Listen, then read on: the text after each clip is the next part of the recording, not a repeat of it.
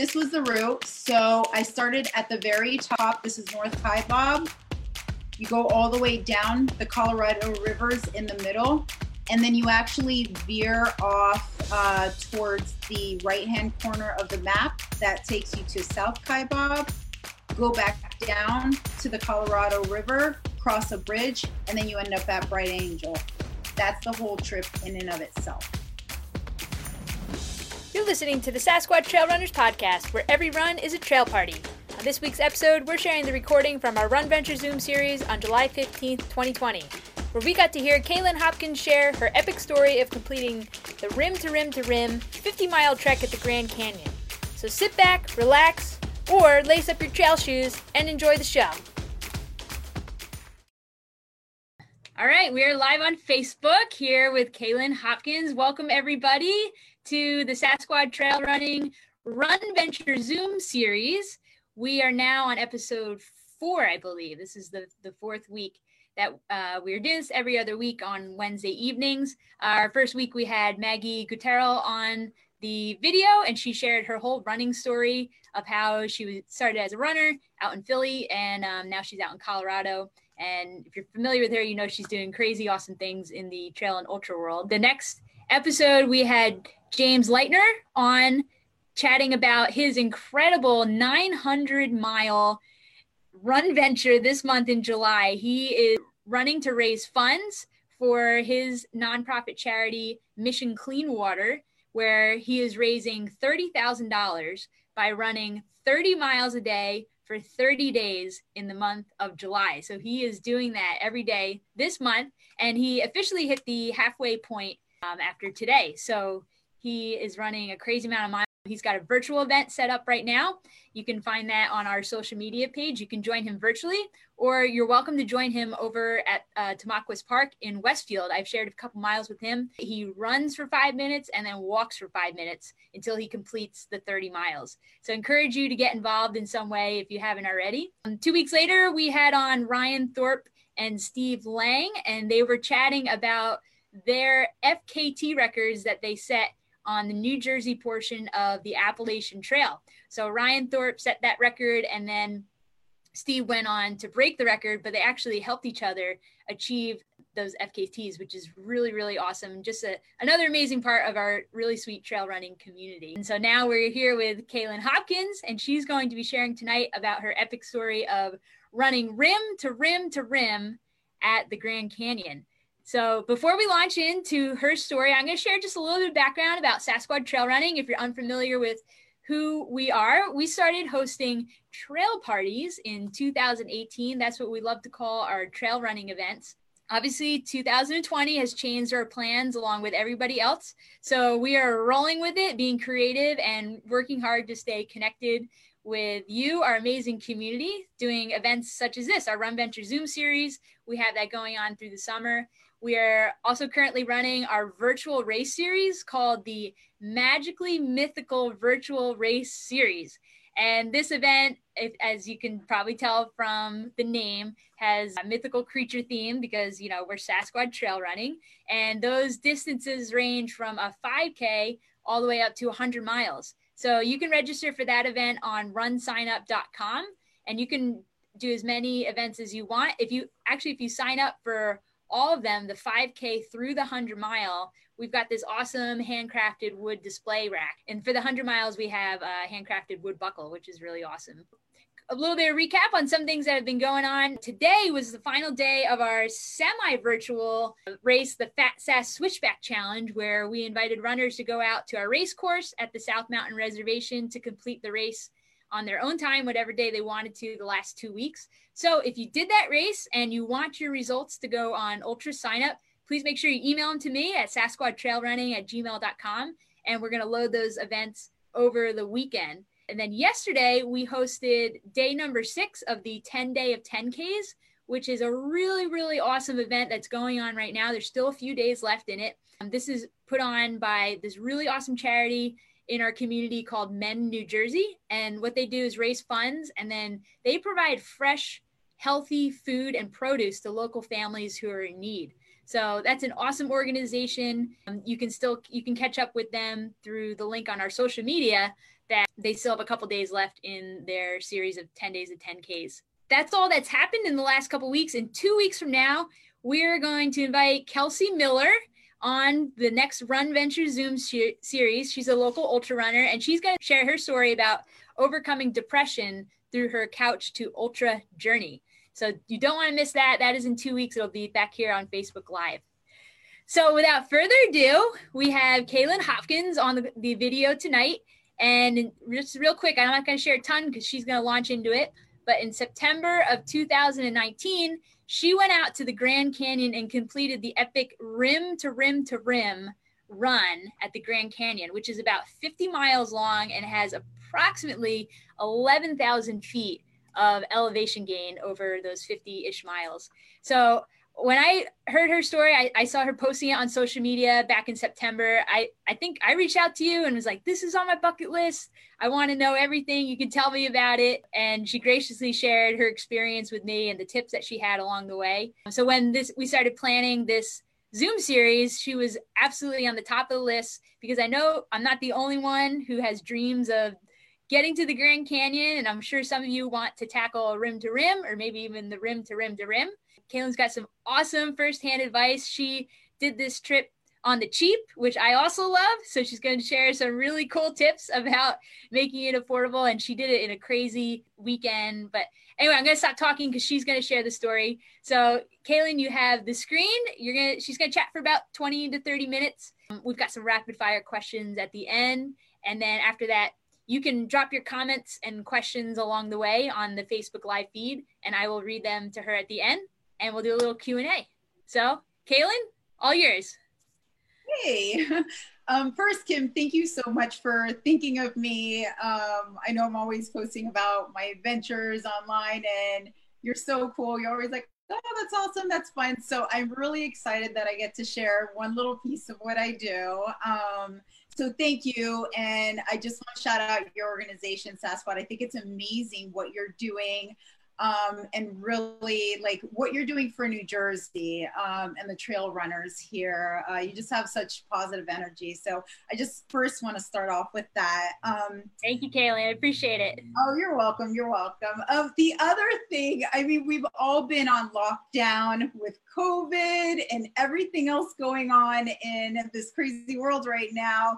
2020 is shut down. So I can't see who's on the other end of the screen, but I just want to say hi to everyone out in the virtual land.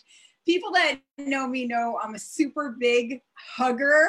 like, if I could hug all my friends, like, that's all I ever do. Even the people that aren't huggers, I still want to hug them. So I just want to send out like a virtual hug to everyone because um, I don't know, it's very lonely. I, I think we can all kind of agree that we're going through like this really weird time. Um, and then I just wanted to um, do one more shout out to um, some local uh, trail groups. Um, my original group is uh, UGF Uptown Gentle Friends um, out in Mercer County, New Jersey. Um, really cool people. We all think that our groups have like the best people. So obviously I'm going to shout them out first.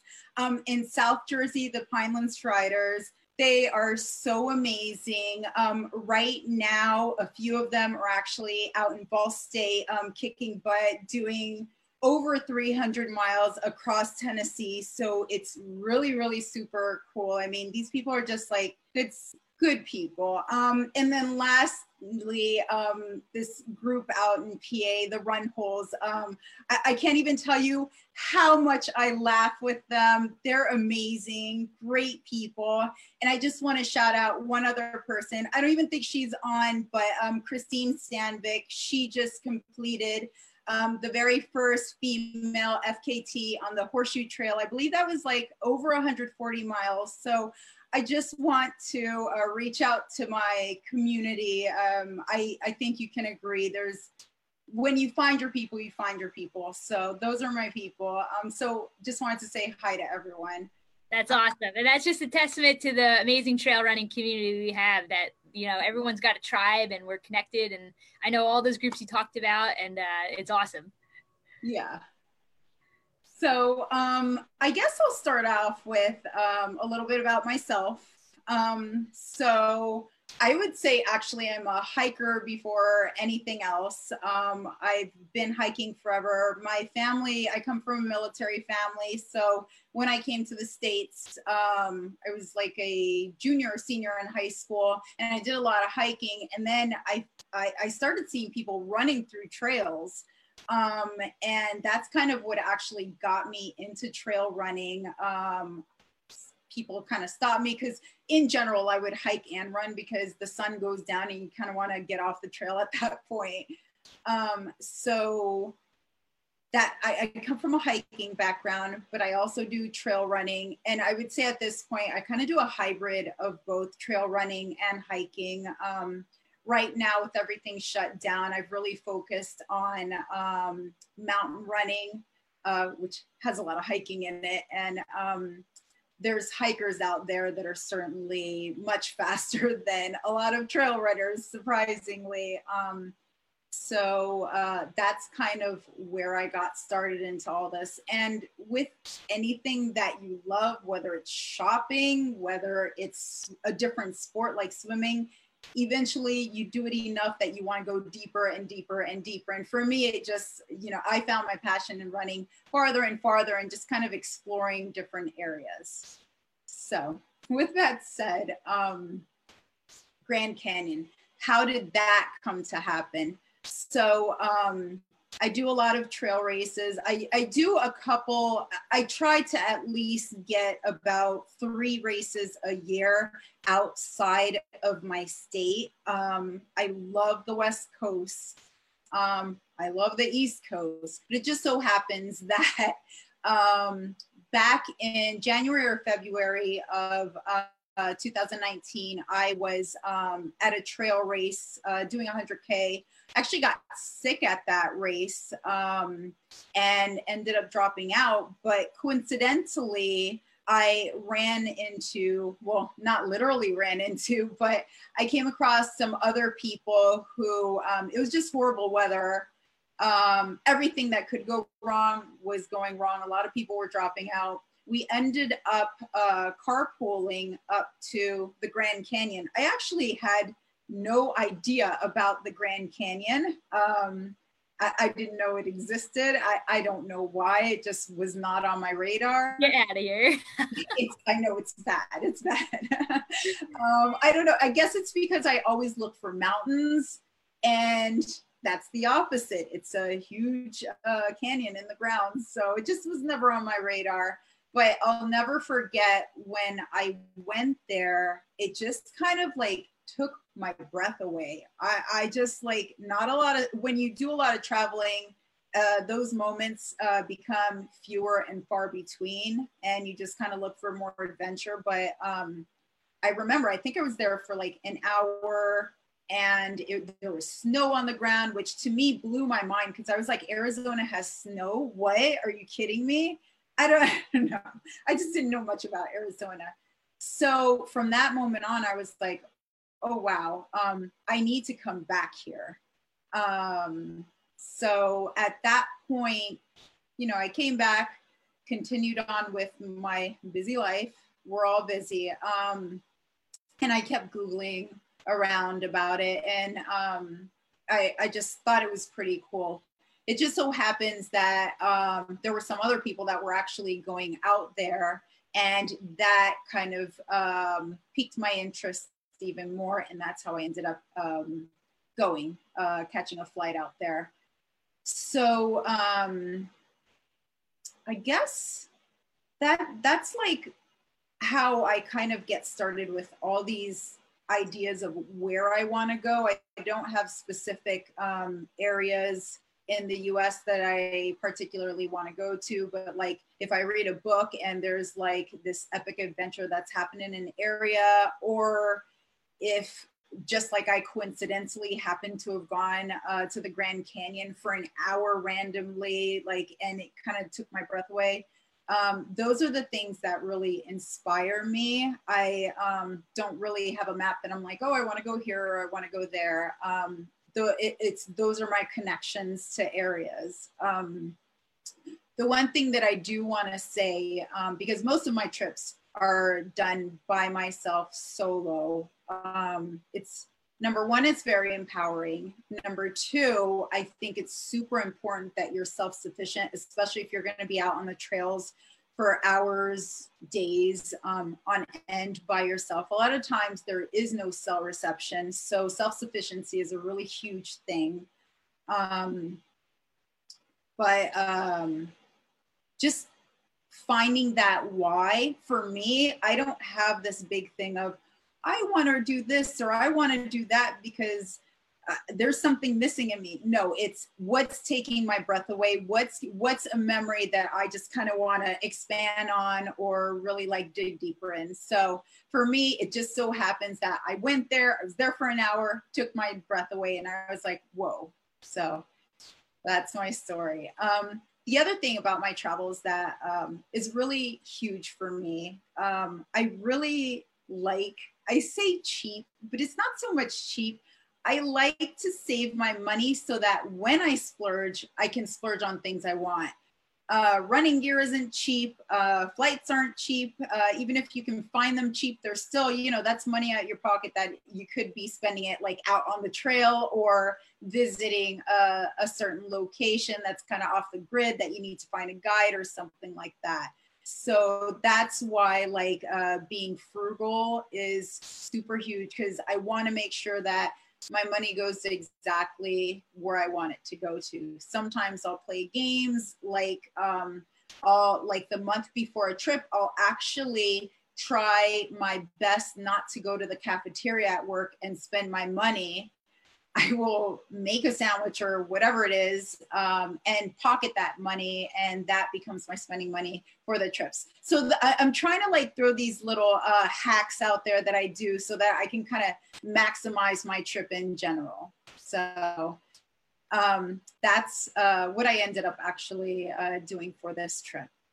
So um, what I did do uh, specifically for this trip. So I, like many of us, uh, well, pre-COVID, work a lot of hours. Uh, I work 40 to 50 hours a week. I'm also um, in school. So timing is really important to me. And that's why I try to slam these trips into weekends. Um, so a lot of times I'll take red eye flights. Um, and that's what I did for this trip. And red eyes, um, depending on when you purchase your ticket, it can be cheaper. I don't know. Flights uh, and the flight industry always changes, and who knows what it's going to be post COVID uh, or, or post everything that's going on 2020. However, the important thing that I want to point out is that in order to maximize my time, I literally will make sure that I have an Uber from my job to the airport and fly out and take a red eye. The other great thing about that is that you can sleep. So um, it's not, I can kind of sleep anywhere. So that's really, eh, that goes to my benefit. Um, and, and that right there maximizes more time when I land on the ground. Just get a rental um, from wherever I'm at. Um, depending on where I'm staying, I will uh, get a bigger vehicle, a comfy one to crash depending on um, where I'm at. If there's, if it's a really barren area, car camping, no shame in that, you know, plus you save on um, hotels. So, or Airbnbs, whatever it is that you do. So with that said, um, I think those are like the two main things that, the, well in general that's what i do for my trips. That's how i save money. Um, and um, i think now i should probably go into like the big picture here talking about the grand canyon and the do it. Let's do it. Okay, excellent. All right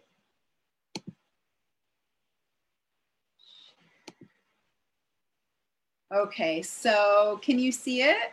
Perfect. You got it. Nailed it.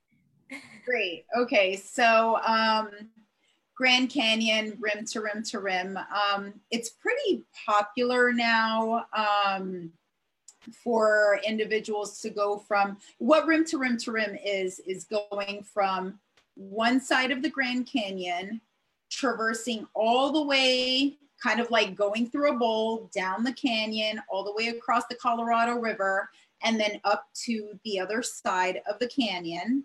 And then you can either traverse all the way back down and go back up where you started or you can the more po- the other popular route is to go um, it's kind of like a y shape so i went north kaibab that's where i started i went to south kaibab and then i ended at bright angel um, and it was really cool um, one of the w- things that I wish I had done ahead of time was actually to uh, do a little bit more research on the uh, geology. I, I, guess that's the right word of the area um, because I found myself, I mean, I'm surprised I didn't break my neck. I kept looking everywhere and just like, I was fascinated with everything that I was seeing. I mean, it's just, you're a peon. It's one of those areas, like a lot of times you think, oh, I'm at the top of a mountain and wow, I'm so tiny, I'm so up there. But you get the exact same feeling at the Grand Canyon. So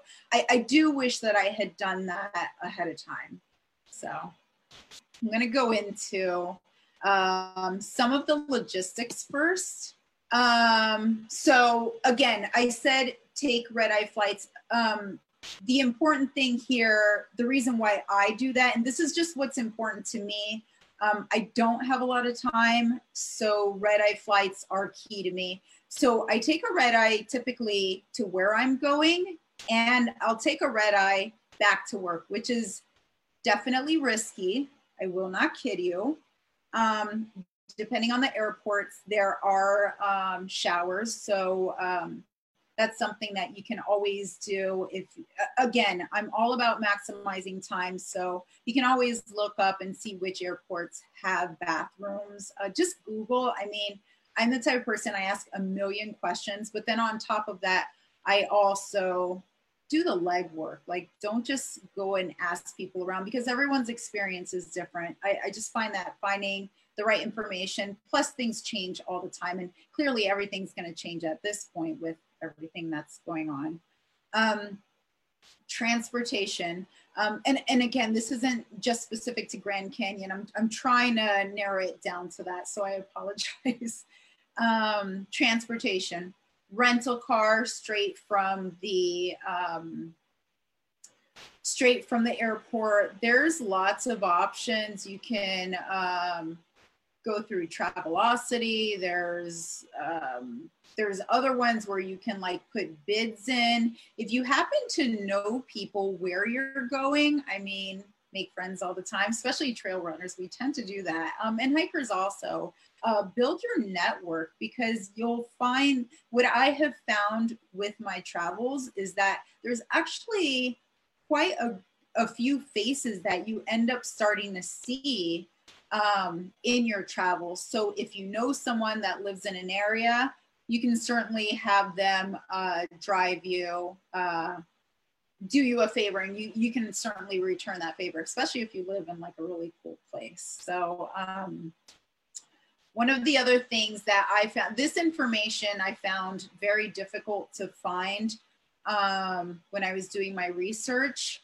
I wasn't sure um, where to park to actually start the actual um, rim to rim to rim. So I knew that I wanted to start at North Kaibab. Um, but I, I, just, I found it difficult to find the information. Where am I going to uh, park? So it just so happens that um, if you park at Bright Angel, it's free. Free is a good thing. Free is great um, and safe. It's very safe. So that's super important. Um, from Bright Angel, taking you bring cash because you're going to need to take a cab um, from there to uh, North Kaibab. I think it was like a 15 to 20 minute uh, ride. Um, and it came to $12 plus whatever you want to tip the person. Um, the other thing that I do want to say is I remember specifically the taxi cab I, I was like oh well the night before i'll go ahead and call the cab service so that it can be ready Um, there's only really one cab service, or there was at least last year. Um, it, it, it's just a they kind of have a monopoly on the the um, the I guess the transportation um, in that area. And uh, any which way, my point is that um, they're going to ask you to call uh, 15 to 20 minutes ahead of time. So make sure that you have all of your stuff ready. Basically, your book bag uh, ready to go. Okay. Um, so, um, and the cab service, the phone number is pretty widely published one good resource specific to the Grand Canyon, there is there are three um, Facebook groups for the Grand Canyon. Um, one is for hiking, one is for trail running, and one is just a general Grand Canyon one. And a lot of times people will like put their questions in there and you can just go into the search function and look up anything, but specific to the taxi, just look up taxi and they'll give you the information. There is a shuttle available, but if you're going to be doing the entire traverse, it's really important to think about timing. Um, if you're going to be leaving super early in the morning, the shuttles aren't available at that time. So um, that's why you want to go with the cab service. And I think for uh, people who are doing the rim to rim to rim crossing, they tend to do the taxi. The shuttles are free. Um, but to me, $12, this is where the saving the money before the trip comes in handy. There's there you go. There's the $12. I'm gonna get on, I'm gonna go when I want to go. So Your there's cafeteria a lot. Money is saved, right? Exactly. exactly.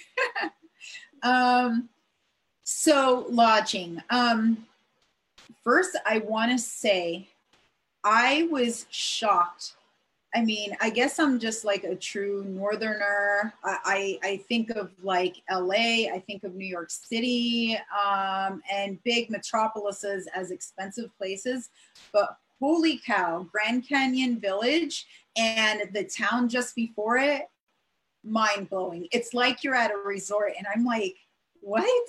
So super important. Let me backtrack a little about that. If you're uh, when you're buying anything, uh, buy it in the near the towns nearest to like where your um, where the airport is because the closer you get to the Grand Canyon, the more expensive everything is when it comes to food, when it comes to um, supplies. I mean, the good thing is um, I can't remember the specific name of the village, but just before the village, there's this town that has a really great outdoor supply store, but everything is super expensive.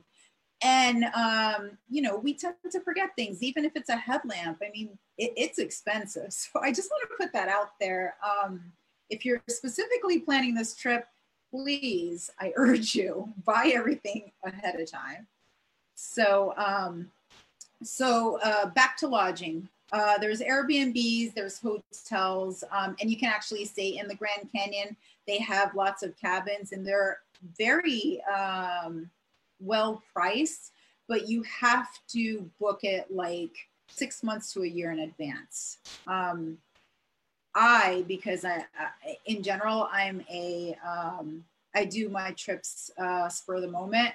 I tend to look more towards um, hotels and Airbnbs. Um, if I'm going somewhere where I really don't know the area, I'll actually go to a hotel um, because with hotels, you know the ratings, Airbnbs or anything else, uh, VRBO, you just can't always tell like how thin those walls are and and you know there, there's just there's a little bit more risk involved i just want to like if i have a big trip i want to put my head down and not worry about anything plus hotels have pools uh, you're guaranteed Wi-Fi, especially if you're, for the most part, especially if you're going on these trips to uh, like really remote areas. Having Wi-Fi is priceless. Um, the other thing that here's another one of my hacks that I always do: um, finding a hotel that has continental breakfast. Um, That's super important. Free food. So again, ways to save money. Um, So, and, and that's not because I'm uh, hoarding or anything. It's just the reality is, is continental breakfast typically is available from 5 to 6 a.m. on. So it's really nice to be able to eat, to have nice hot coffee, not make coffee um, in your room. Um, and it gives you kind of like that, that mental space to, okay, I've got everything together. Let me go ahead and eat before uh, my adventure. So um, it just so happens that this hotel um, and I apologize that I don't have the name for it. They actually had a huge bin in the in the front with apples, free apples, apple here, apple there, red and green. So I stocked up on apples because I wasn't sure. You know, you you just you can never have too much food, especially um, when you're going out on on these long uh, trips. Um, so I think that's pretty much the gist of logistics from getting there um, and getting back same thing. Now i will say that when you finish your uh, if you end up finishing at bright angel you'll still uh, depending on where you parked you'll still take the shuttle. Shuttles are pretty cool. They're every um, I want to say every 10 minutes, but don't quote me on that. It's every 10 to 30 minutes. So you're not waiting around for hours on end, which is really convenient, uh, especially when you're exhausted or if it's before your trip, it's just really convenient to have that frequency going on. Um, so I'm going to go ahead and go to the next slide. okay, so packing list. Um, I hate putting my luggage under the cabin when I fly.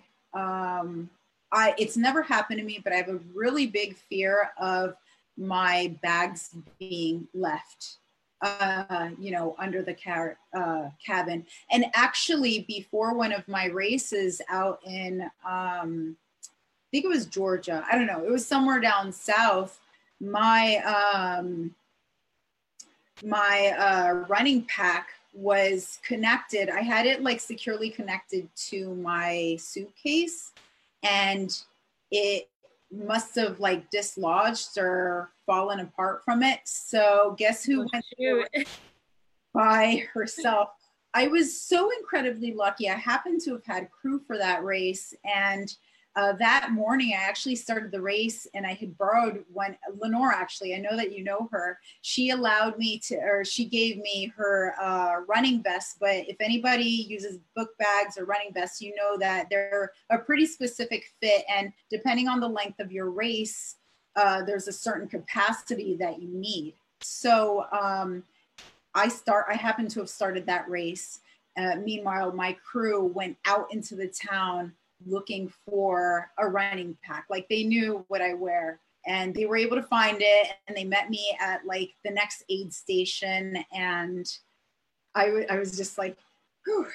so long story short i never ever like to put stuff underneath the cabin especially again i just take one weekend at a time for these trips so i need to be efficient and i can't take that kind of risk so that's a little too risky for me um, so with that said, um, I always have a large book bag that can fit uh, in in the overhead.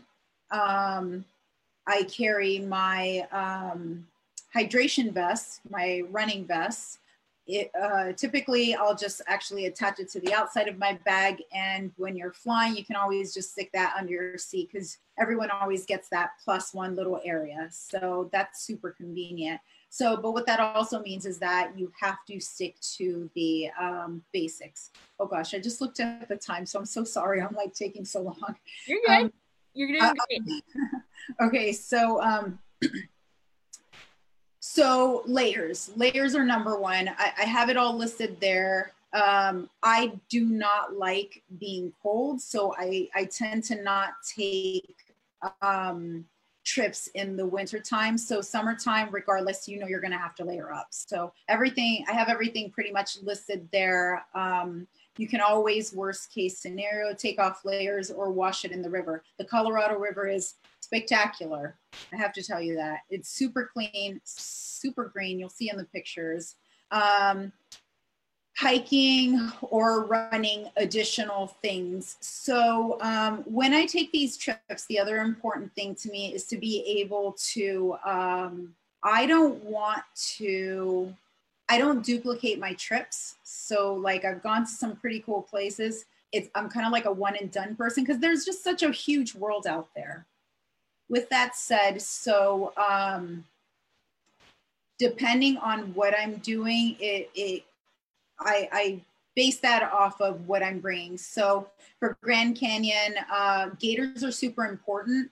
Um, the terrain itself is very easy. It's just like, I feel like it was like running uh, on cross country terrain, um, but there's a lot of sand. So you need to wear gaiters. Um, some people say wear sand gaiters. Doesn't really matter. I don't personally buy uh, gear that isn't multifunctional. So, but gaiters are super huge. They'll save your life. Um, I chose to uh, bring additional stuff just in case I needed to spend the night. Um, so I did end up sleeping about uh, four hours, which was really hard. Um, again, there were other people from New Jersey that went, and we were able to kind of share gear. Uh, we met up at different points in the actual trail itself. So everybody was kind of like doing their own thing, but it's also kind of nice from a safety perspective um, to just know that somebody else is out there and you're going to run into them at some point. Um, the other thing that you need to get is a camping permit. This is really important because um, I think spending, so I spent $34. I think it depends on where you stay. The important thing is that it varies in price, but the $35 is totally worth it in case you do need to kind of crash and get those extra, that extra sleep, which happened to be the case. Um, you can actually, they open up the slots monthly. So at the be, uh, just a few days before the beginning of the lot, you can look on the Grand Canyon site and see what slots are available and snack it, snatch it up. So there isn't a lot of time that you have to waste on that. Um, nutrition.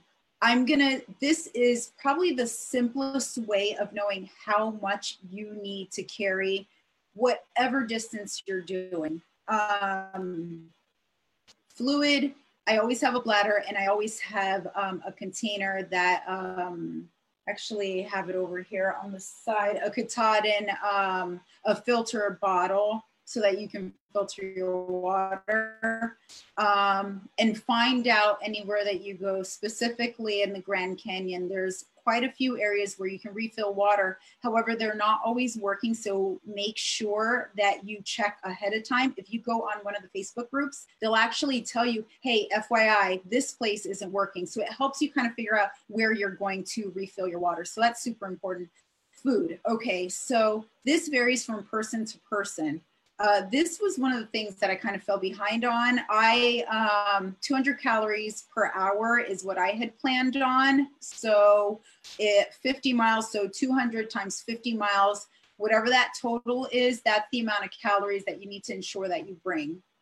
Um, Phantom Ranch is really awesome. It's right after the Colorado River. It's right in the middle. You can always buy more food there. And that's what I ended up doing. So, FYI, 200. If I were to do it again, because I went in, the, in September and the heat was in the 90s, I would have probably bumped it up to 250 or even 300 calories per hour.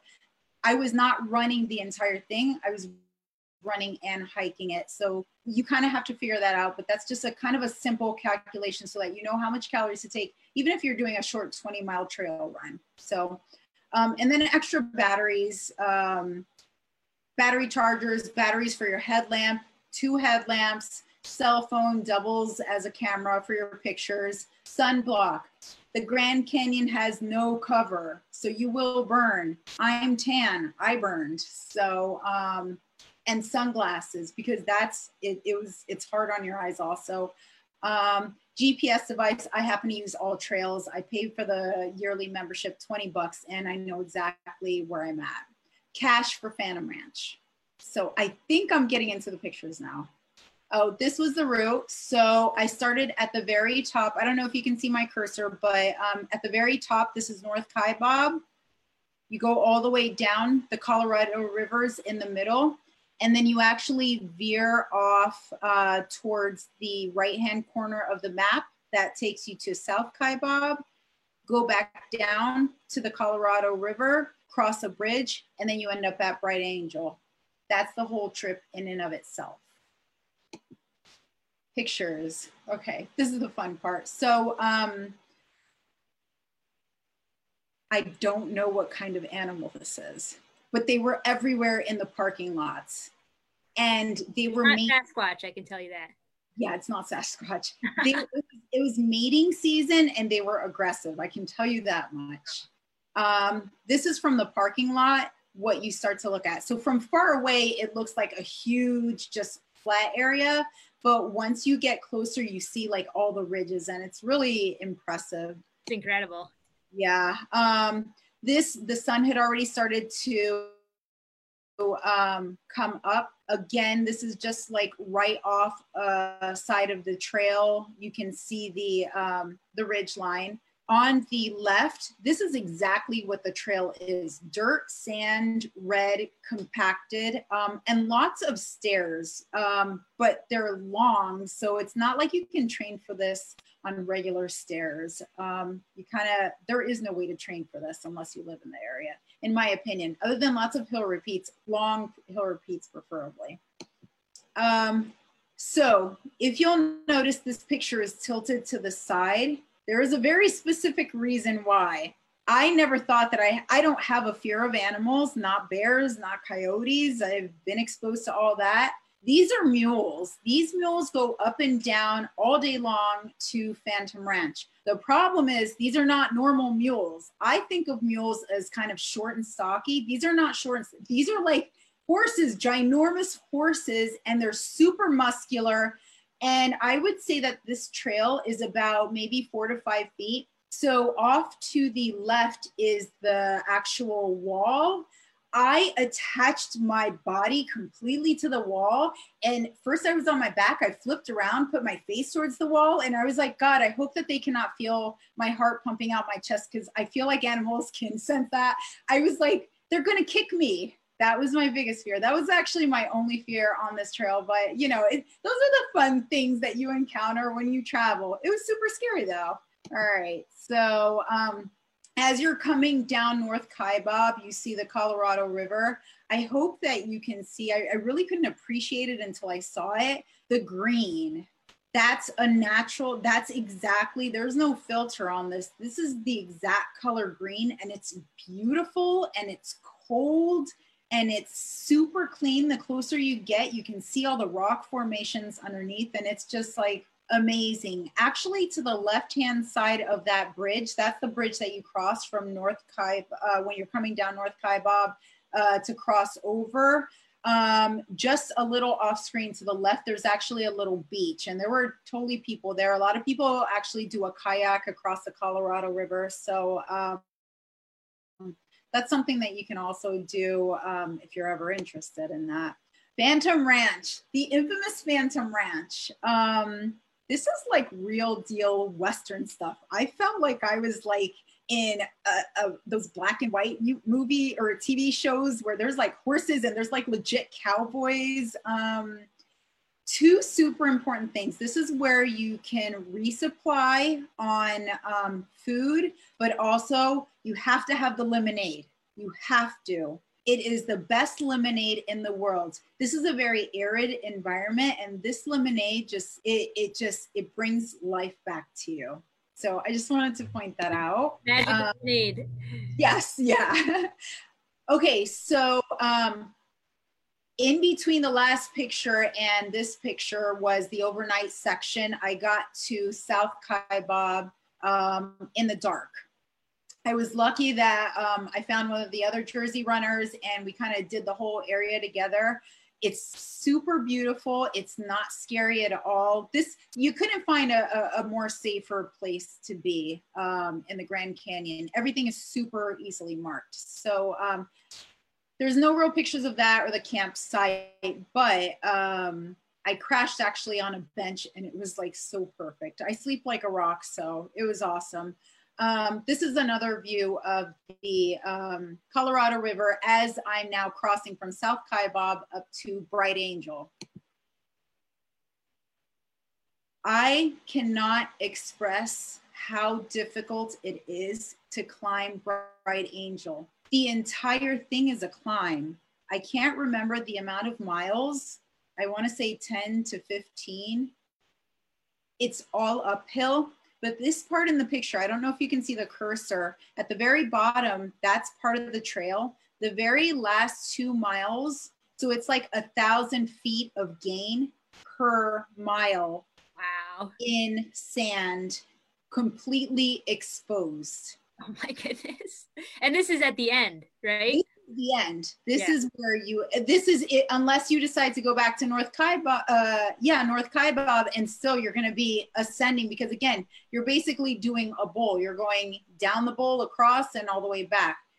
This was probably one of the hardest things, and I've climbed some pretty legit mountains. Um, the problem is, is there's no cover, and it's sandy, and it's pretty steep. So um, it was tough I'd recommend hiking poles actually. Um, and the coolest thing, a canyon goat. There's canyon goats in the Wow.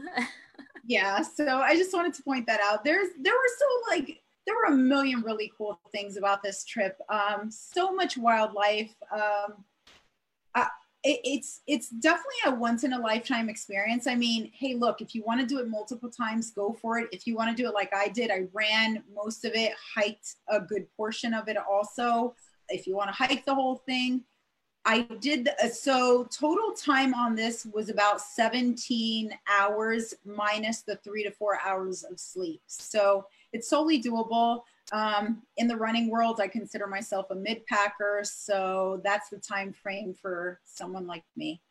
Um, so that's what I've got. It's I highly recommend it. It's it's totally worth all the hype, for sure.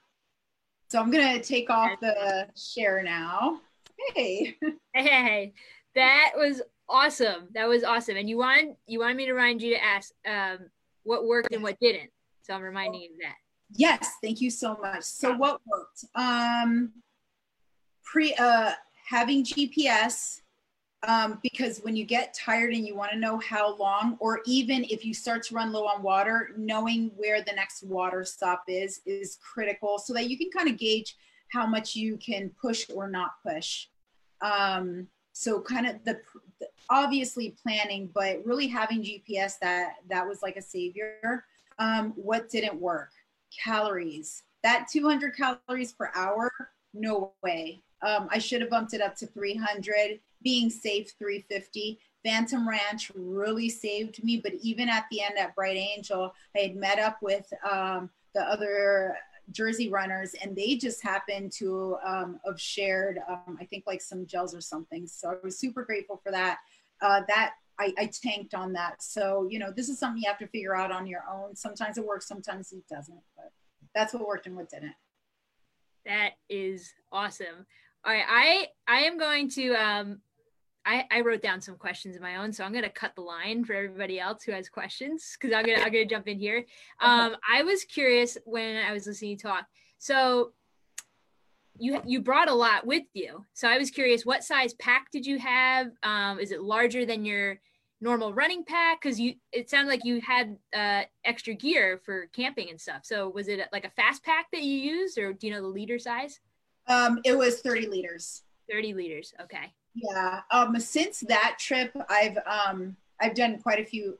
I've done about four or five other trips, and I'm now experimenting with fast packing. Um, I don't think that's something that you can just jump into. Um, it's something that you kind of have to learn what type of runner or hiker you are um, and what your needs are and how um, what kind of luxuries you want and what you're willing to cut out. So that's kind of where I'm experimenting. I actually just got Ultimate Direction um, the other day and it's like really highly rated. Um, so we'll see. Uh, I'll let you know how that works. Yeah, out. yeah. So it was 30 liters, and then if you had a guess, how heavy do you think it was when? Obviously, it got lighter as as your trip went on. Yeah, you started.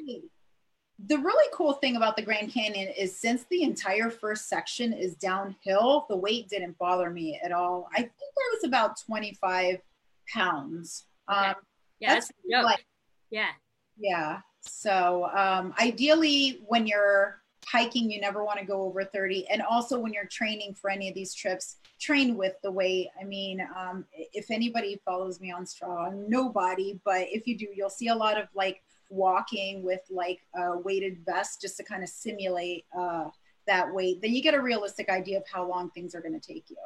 right. Okay. Um, just for people who are listening who might not know what fast packing is, do you want to say what Sure. is real Um, quick?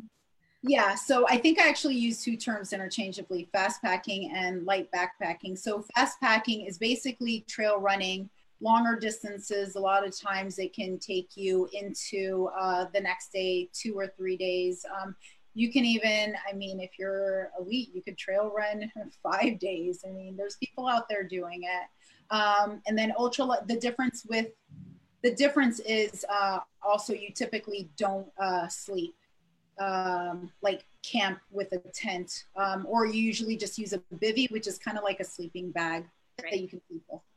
Awesome.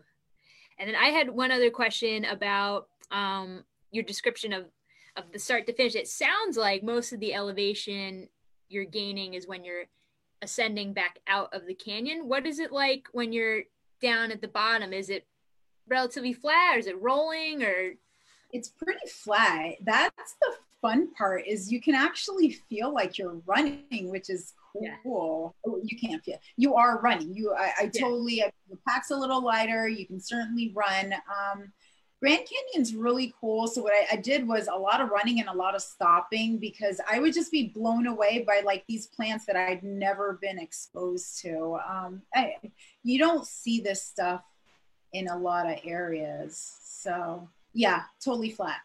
Awesome. Awesome. All right, we're going to do uh, an abbreviated rapid fire question. So you just want to answer with the first thing that comes to your mind. Don't put a lot of thought into it. These are goofy and fun. So we ask every guest the first and most important question is Do you believe in Sasquatch and have you ever seen him? Of course, I believe in Sasquatch. Obviously. Um, hey, look, when I'm out on the trails, especially at night, I talk to animals all the time. People that know me know I'll howl at the moon. I will say, "Hey, bear, I'm in your living room. I'm a totally good person." So yeah, if I I haven't personally seen Sasquatch, but if I did, I'd give him a high five and keep on my way and kind of let him do his thing. That's awesome. Um, okay, next question. Um, I will edit it a little bit because you said this th- those uh what are they called the mules they scared you the most besides them outside of the grand canyon what animal on the trail creeps you out the most if you if you were to see them In the Grand Canyon or in general? in general in general Um, I think, and this is actually prohibited. Like, I don't have the guts yet to do like really long, secluded trail runs out west because I'm just not familiar with the animals. Like, I think if I saw like a cougar, I I just don't. If I know what to do, it's fine. But I mean, I now I'm used to bears. I've seen so many black bears um, over here on the East Coast. I don't even get scared. Um, I just kind of sing and clap and make myself look big. So cougars. awesome all right cougars um next question if you had to sing karaoke right now what song would you choose Oh God. um, I don't know. I'm like a really huge folk fan. Um, awesome I I don't know. I, nothing's coming to my head, but it would totally be a folk song. Um, I don't know. I'd have to look at my playlist. I'm terrible. I'm sorry. I don't. Have- no problem. We're putting you on the spot. We're putting a you on folk the spot. song. And I would like pretend that like I was in some crazy like the middle Midwest or something. I don't know. I know that's very like I'm pretending they're very folksy, but who knows? Awesome. All right. Um, let's see. Next question is all-time favorite movie. Go. Hmm. Oh my God. I- I'm dating, I'm aging myself, but the Goonies. Oh, Goonies. So Yeah. good. Yes, You can't, absolutely. you can't go wrong with the Goonies. No. You can't.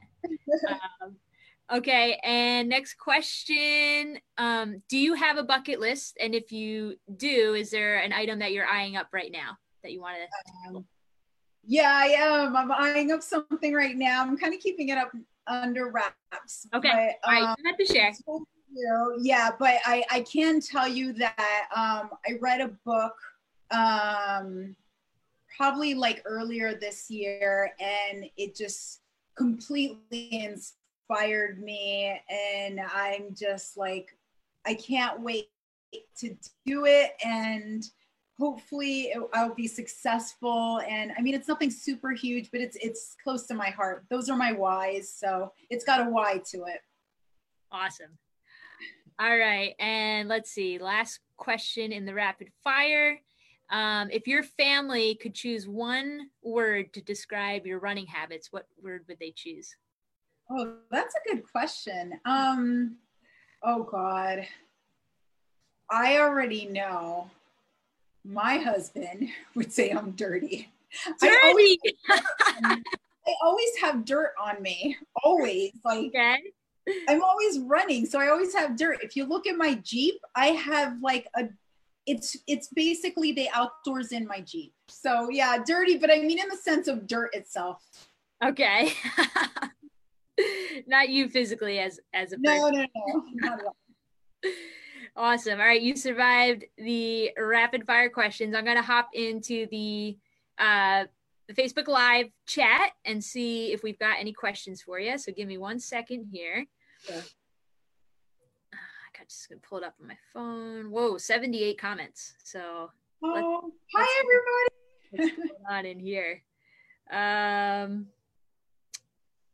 oh, there's some Goonie quotes in here. Bullet bullet holes the size of matzo balls. That's a good one. yeah.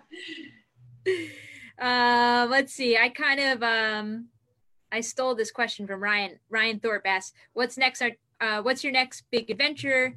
Any bucket list trails?" Which I guess you kind of you already spoke to that. I can tell you that it'll be next month, and I'm super stoked. I'll totally post about it and give you an update. And um, it's so near and dear. I just, I, I can't wait. Okay, no problem. We'll, we'll move on. Next question. Sure. Uh, this is from Bailey Lewis of Short Hills. She says, "What is your favorite post-run food?" oh God. In general, I eat very healthy, but give me a Whopper, not a Whopper Junior, a Whopper with cheese, and I will inhale it in like five seconds flat. Yeah, Sorry. yeah. amazing. Uh, all the time. Like I'll literally look for Burger Kings. That is Yeah. awesome. Do you get it with fries as well, or just you just go straight No? I just kind of I don't even like I inhale it. I don't remember. And by the time I get home, I'm like ready to have dinner or lunch or whatever time it is. Is amazing. I love food. Uh, okay, uh, Diana says, uh, "What was your total time for the trip?" And I think you said only four hours were sleeping. yeah, so excluding the sleeping hours, about 17 hours. I'm a mid packer, um, and I did that was with running and hiking. Um, so that's how I did it. I don't know. I was just like looking all over the place. It was gorgeous. Awesome. Awesome. All right, we've got another question here. Um, why did you choose the Presi Traverse for your birthday? I love the cup cupcake photo. Oh, thank you. Um, I don't know. Um, it's just this again, it's a weird year. So I'm just kind of like doing a lot of exploring. And again, I am also trying to improve on my mountain running. So um, that kind of like ticked off two things. I really wanted to do it by myself. I wanted to see how much moxie I had. Um, it was very uh, challenging because of the fog. Um, there wasn't a, not only because of the fog, but also because a lot of the trail signs aren't necessarily uh, facing exactly where they need to uh, face. And um, also, one last thing I don't know if it was just because I was tired. I definitely felt like the mile markers were off, but it was probably because I was tired. uh, but yeah, um, I just wanted to do something fun and just prove to myself that I've got some gumption still, and that was it. That's awesome. Thank That's you. awesome. And that was a random stranger. I was like, I'm sorry, I know I'm a dork. Can you please take a picture? And You yeah, have to do that. No, you have to do that. uh, let's see. Okay, Sean Kane asks two questions. Uh, what about pre-run food, and then uh, headphones or nature? um, uh, for safety reasons, I don't do nature. I mean, I don't do headphones. Um, not even just because of animals. I think humans are more dangerous than animals. Um, Right. And, and I don't mean like somebody trying to attack you. I mean like if you're running along the trail right next to me and you startle me, like I, I, I don't like that. Um, and pre-race food, I'm um, I'm all about the carbs. Um, I do know like I try to stop eating one uh, one hour before any run. Um, before big, r- really big trips, I do like totally carb load for like the week prior and drink a lot of fluids. Awesome. Awesome.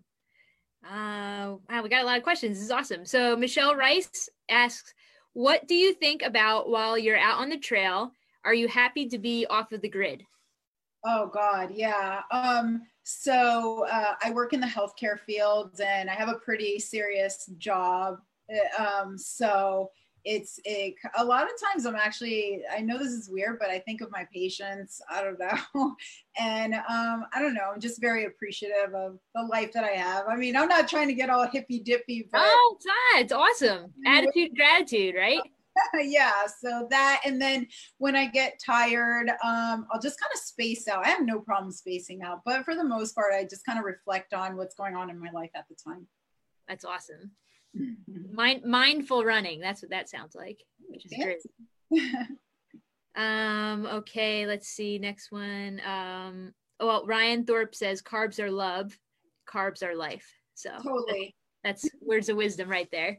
absolutely Um, we've got another question from, and I'm going to, um, I think I'm going to pronounce her name wrong or his name, Roh- Rohini Parthas. Oh rohini yes i know her Okay. Again, I, I told you before we started, I'm so Yeah. bad. you know what i should have shouted out this group moms run this town in and she runs this town in hamilton really cool women um super i, I just want to shout them out they're really great people Yes, yes, I got connections to Moms Run This Town too, and they're top notch. yeah So shout out to them. Um, so she asked, "What what's your favorite run venture that you've been on?" And then she says, "Hugs." Oh, your hugs. Um, by far the most beautiful place that I've visited was um, Orcas Island. Um, if you've read, I'm sure more women than men have read this, but The Secret Garden. Um, it's it's it's I can't even put into words how incredibly beautiful. But I will say that it's probably as expensive or more expensive than Martha's Vineyard. So it's beautiful, but um, it's a pricey place to visit. And I did, I actually dropped down from the 50 to the the 26 miler, the marathon, the mountain marathon, just because it was so beautiful. And I wanted, I did like, did some really cool stuff out there. It's a beautiful place to visit. That sounds amazing. We're gonna have to have you back on to talk about that. It sounds like. Uh, okay, man. The questions are still coming, so if you're good on time, I can keep asking. We have a lot of people watching, so uh, this is awesome. Um, okay, so Dana Chin, which I think you know, Dana, right? yeah. Um, she says, and I'm assuming she's wanting you to make a choice. So it says, uh, give up pictures on the run or Strava. So I think if she's asking if you had to choose between the two. I don't know, man, because so I've actually had this conversation with her and actually shout out to Dana because she like uh, we have so many like biking adventures. I'm a terrible biker and she her and her sister have like shown me how to ride a bike. I do know how to ride a bike, but I'm excellent at falling on the bikes. Any which way, long story short, um, I kind of I don't do Instagram. I don't do a lot other than like Facebook. I use my Strava as kind of like Instagram. So pictures because um, again, I do work in healthcare and I do know memory fades and I don't ever want to forget those memories and I want to share them forever with anyone who will take the time and wants to hear me rant on about it. Only the pictures, but it would be hard to give up Strava. Yeah, I hear you. I hear you. Um, okay, Rebecca Constant asks, "What's uh, what's your favorite Instagram to follow?" But I think you just said you don't have Instagram, so yeah, that answers that question. Yeah. Um, John Beck asks, Beck. You know, John. He's got a great question. Hey, which which famous historical person, living or deceased, would you like to spend uh, time with on the trails? So, okay, so this is actually very closely tied into, I mean, I'll tell you the book, it's tied into this project that I'm working on. If anyone has the time uh, to read Grandma Gatewood's Walk, um, she was the very first woman to walk the Appalachian oh, Trail. Yeah, yeah her story um, i listened to it on audible and it's a very uh, easy read her story is just amazing she did it all by herself with um, the help of trail angels um, and there's like a specific section that like just has my heart and that's what i'll be doing next month but um, grandma gatewood um, I, I just i can't even imagine i mean this woman got not i don't want to get divorced but this woman got divorced at a time when women didn't get divorced and i mean her story is just phenomenal. So um, yeah. That's awesome. I'll be thinking of her on my project for sure. There you go, John. That's that's uh Kaylin's answer right there. Uptown. uh, yeah, still some more questions. Uh, Leah Becker asks, "Where is your favorite? Yeah. Where is your favorite place to train?" Yes, my friends. I know these are such awesome people that are on the call. These are such awesome people. I'm sorry. What was her question? She uh, she asked, "Where is your favorite place to train?" Oh, um, my training is specific to um, what what I'm kind of training for. But my absolute favorite, there's this little mountain. I mean, I think anyone who lives around real tall mountains would say it's a hill, but Baldpate, um, yeah. about 20 minutes from my house. I love it. Like I love it so much that when people do graffiti, like I'll cover it and I get mad. And if people leave junk on the trail, I get mad. I, you know, I think you can totally relate to this. Like I have so many memories and like there's this certain hill repeat that I do all the time. And you know, it's like you go even in training, you go through so much. And I just have a lot of memories tied to that mountain. Awesome. Awesome. Um, okay, I think we're getting down to the end of the list. Okay. Uh, Ryan Thorpe asks, any issues with altitude? I think the north rim of the canyon is about 8,000 feet. Yeah, I find it. I found it surprising. I did not. Um, so the um, highest that I've kind of like trail ran is um, out in California. I, I've done up to 9,000 feet, and I personally have not had an issue. Um, I am kind of hippy dippy, so maybe I have and I didn't notice. No, but seriously, no, I didn't. And Grand Canyon, absolutely not. Um, I was super tired, but no, no problems with elevation. Awesome.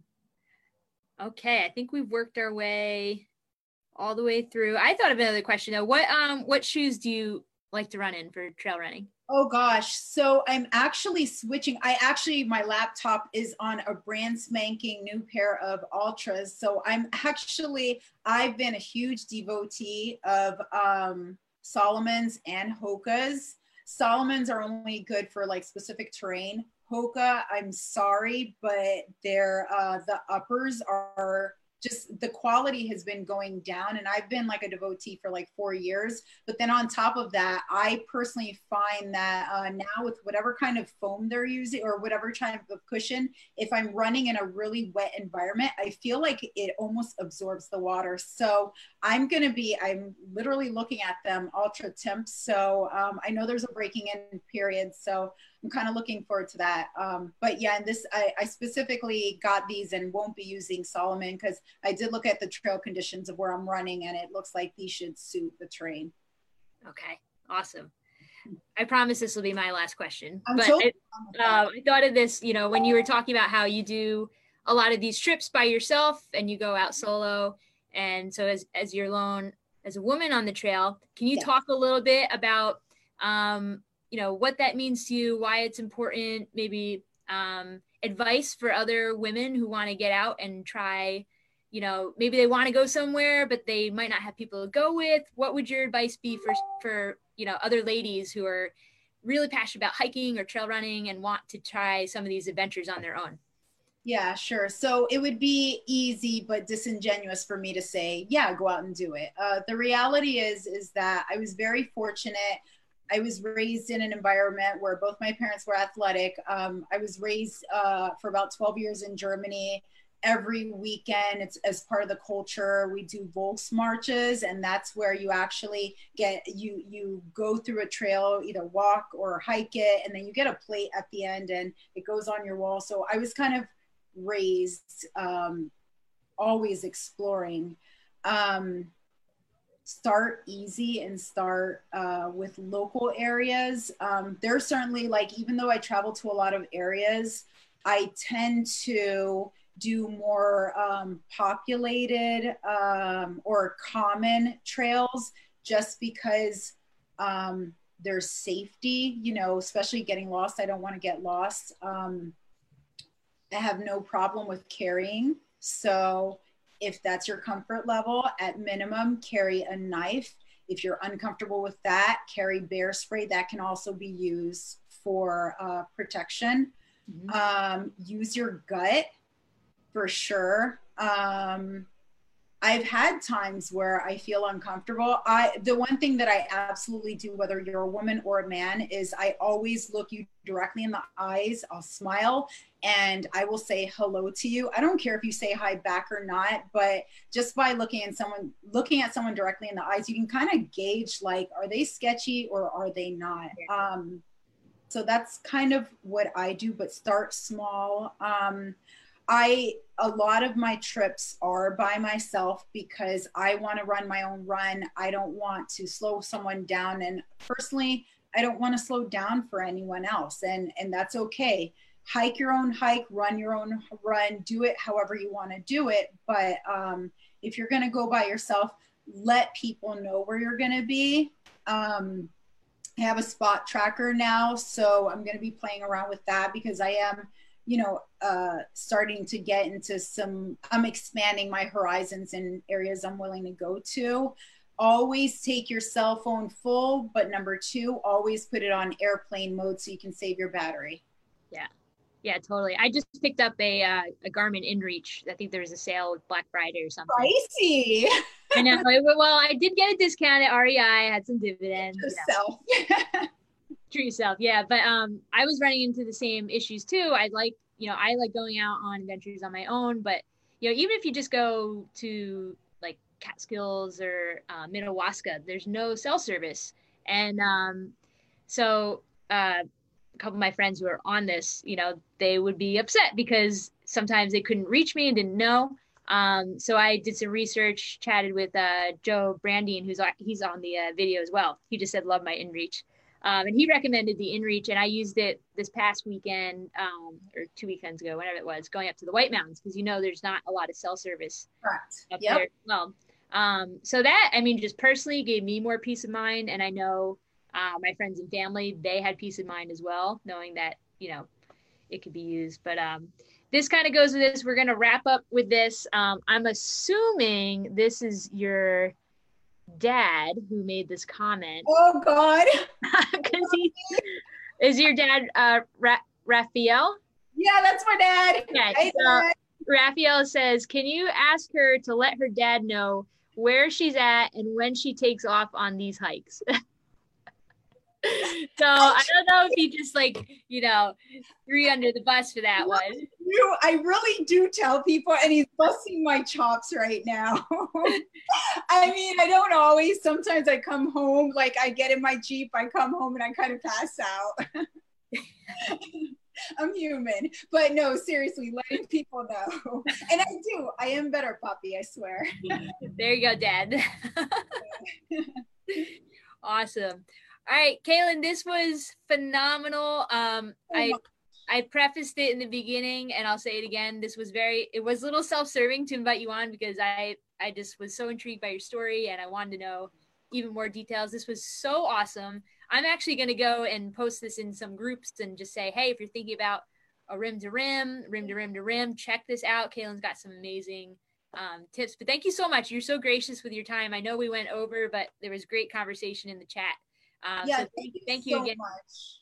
Yeah, and and just I I miss everybody. I think I I I want to say I speak for pretty much everybody that kind of lives a huge part of their life in the outdoors. We all kind of miss each other. We miss racing, and I, I just I miss everybody so much. And i think about my friends all the time. I'm not lonely but hey look it's a big part of your life. So virtual hugs to everybody. If paige you're on there paige hates hugs. So a super tight hug for her. Um, and if you see me on the trail say hi. I always say hi back. Um, and you know you never know where we can connect whether it's in jersey or somewhere out in the, uh, another part of the world you know making those connections we help each other out. Awesome. Thank you, Kaylin. Appreciate it. Thank you, everyone, to tuning in. We'll catch you back here in two weeks when we have on Kelsey Miller, same time, same place on Facebook Live. All right, keep it squatchy, everybody. Bye.